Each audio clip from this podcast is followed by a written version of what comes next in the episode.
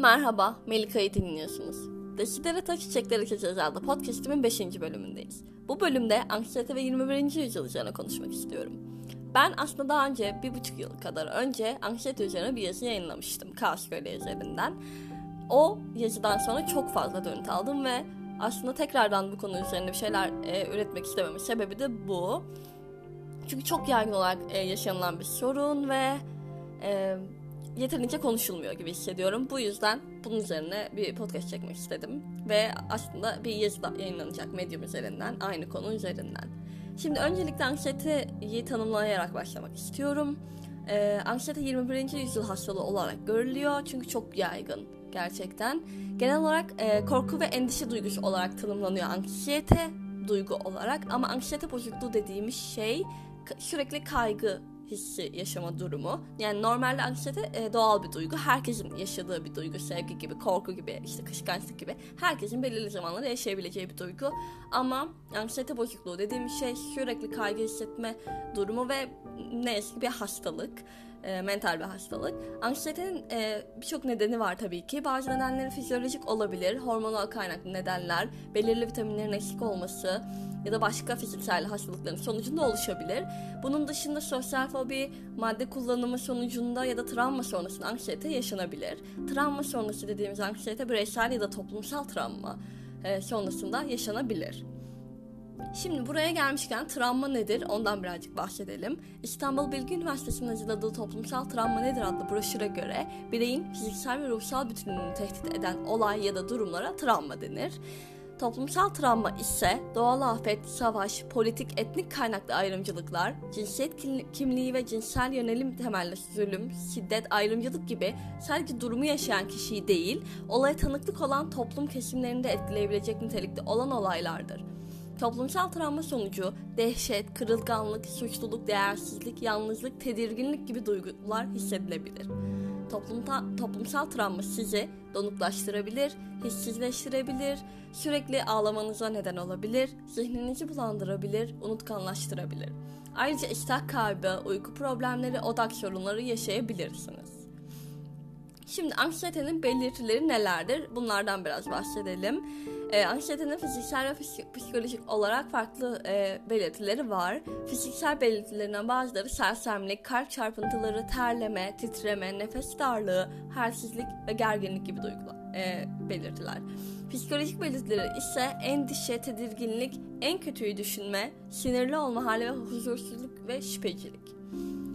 Anksiyete e, sürekli tetikte olma hali olarak daha çok tanımlanıyor. Bireyin sürekli kendini tetikte hissetmesi, e, yaygın bir şekilde kötüye odaklanması, yani daha çok kötüye odaklanması, sürekli kötü şeylerin olacağını düşünmesi, anksiyeteyle yaşayan kişilerin oldukça yaşadığı bir durum.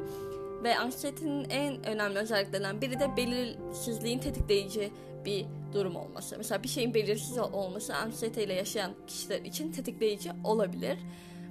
Ayrıca anksiyete ve korku aynı şey değildir. Çünkü korkunun belirli bir nedeni vardır. Mesela karşıdan karşıya geçerken size yaklaşan bir arabayı gördüğünüzde korkabilirsiniz. Bu çok doğal bir e, süreç ama anksiyetenin e, belirli bir nedeni yoktur. Daha genel bir e, her şeyle alakalı olarak bir gergin hissetme, e, kaygı hissetme durumudur.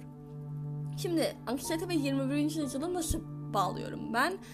Eee Şimdi 20. yüzyıl hastalığı olarak görülüyor anksiyete zaten. Çünkü çok yaygın.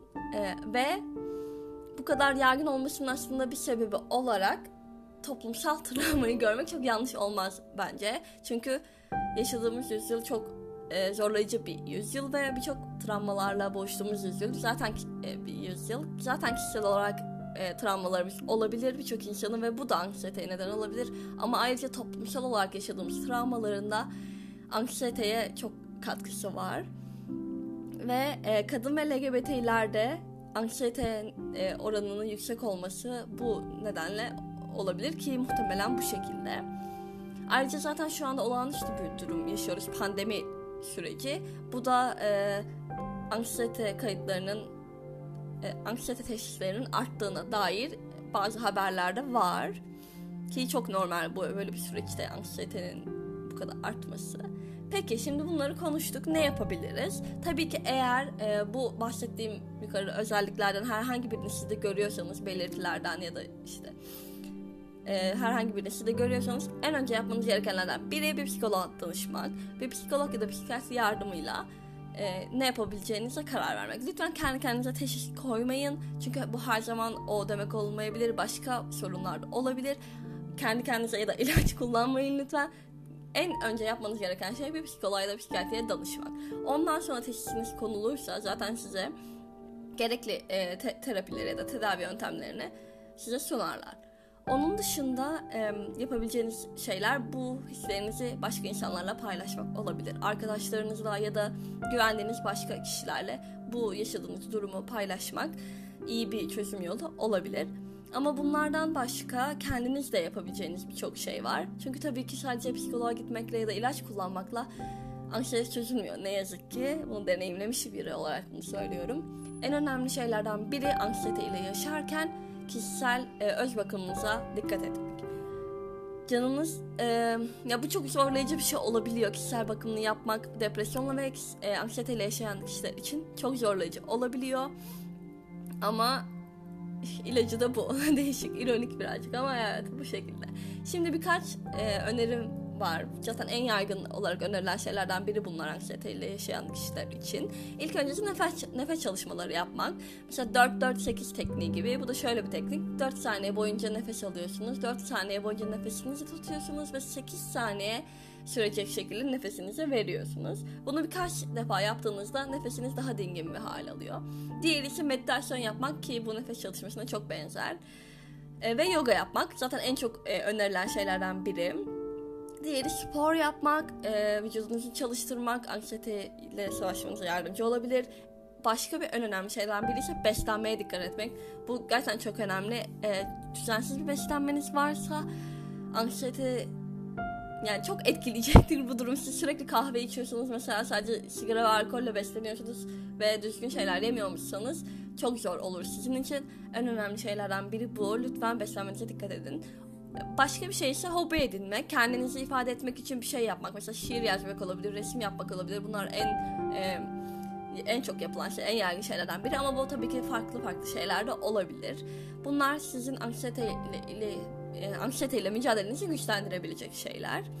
Tabii ki bunların hepsi herkeste e, işe yarayacak diye bir şey yok. Çünkü hiçbir ilaç herkeste yaşamaya, herkeste işe yaramaz. Yani anksiyeteyle e, yaşayan 10 kişi olsun bir ilaç onuna da iyi gelmez ya da başka bir mesela bir psikolog da 10 kişiye iyi gelmez ya da bu e, çözüm önerilerinden onu da ya da işte onu derken işte bunlardan herhangi biri de herkese iyi gelmez. Bu yüzden yapabileceğiniz e, tek şey var ki denemek yani bu başka bir çözüm yolu yok. Deneyeceksiniz ve size hangisinin uygun olduğunu karar vereceksiniz. Bazıları çünkü iyi de gelmeyebilir. Mesela meditasyon yapmak yoğun bir şekilde e, depresyonda olan kişileri için bu depresyon tetikleyici yönde olabiliyor. Bu yüzden en önemlisi size hangisinin uyduğuna karar vermek.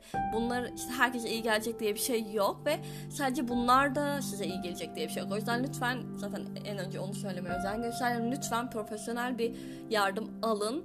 Çok önemli bu konu. Son olarak söylemek istediğim şey şöyle. Ben benim anksiyeteyle mücadelemde bana en çok yardımcı olan şeylerden biri şuydu. Bu hislerin, hissettiğim şeylerin hissetme hakkım oldu. Yani ne hissediyorsam bir şey oldu ve ben sinirli mi hissediyorum ya da korkuyor muyum ya da birine aşığım ve kalbim mi kırık? Neyse her neyse bu his bu hissi hissetmeye hakkınız olduğunu kendinize söylemeniz. Çünkü diğer insanlar bunu size söylemeyecek hiçbir zaman bu yüzden kendinize bunu siz söylemelisiniz. Ne hissediyorsanız bunu hissetmeye hakkınız var. Tabii ki size zarar verme noktasına geldiğinde ya da başkalarına zarar verme noktasında bu başka bir olaya dönüşebiliyor. Ama zarar veren bir noktada değilse bu bunu hissetmeye hakkınız var. Onun dışında e, söylemek istediğim diğer şey ise bu yaşadıklarınızın hiçbirinin sizin suçunuz olmadı. Şimdi e, yani bu yaşadığınız şey sizin suçunuz değil. Aslında bu çok basit bir şey. Ne yaşıyorsanız bu e, tamamen sizin suçunuz değil. Şimdi tabii ki bu bireysel konularda da değişebilir. Bu yüzden işte direkt bir şey söyleyemem ama başınıza ne geldiyse bu sizin suçunuz değil. Bu yüzden Lütfen kendinize dikkat edin, kendinize iyi bakın ve ihtiyaç duyduğunuz zaman yardım istemekten çekinmeyin. Gerektiğinde profesyonel yardım alın ya da arkadaşlarınıza ya da başka bir yerlerden yardım alabileceğiniz yerlerden danışmaktan korkmayın. Umarım yardımcı olabilmişimdir. Bu genel olarak bir kendi deneyimim ve bildiklerim yaptığım araştırmalar sonucunda çekmeye çalıştığım bir podcast'ti. Ee, geri dönütlere her zaman açığım bu anlamda ve beni dinlediğiniz için teşekkür ederim. Bir dahaki bölümde görüşmek üzere. Sevgiyle kalın.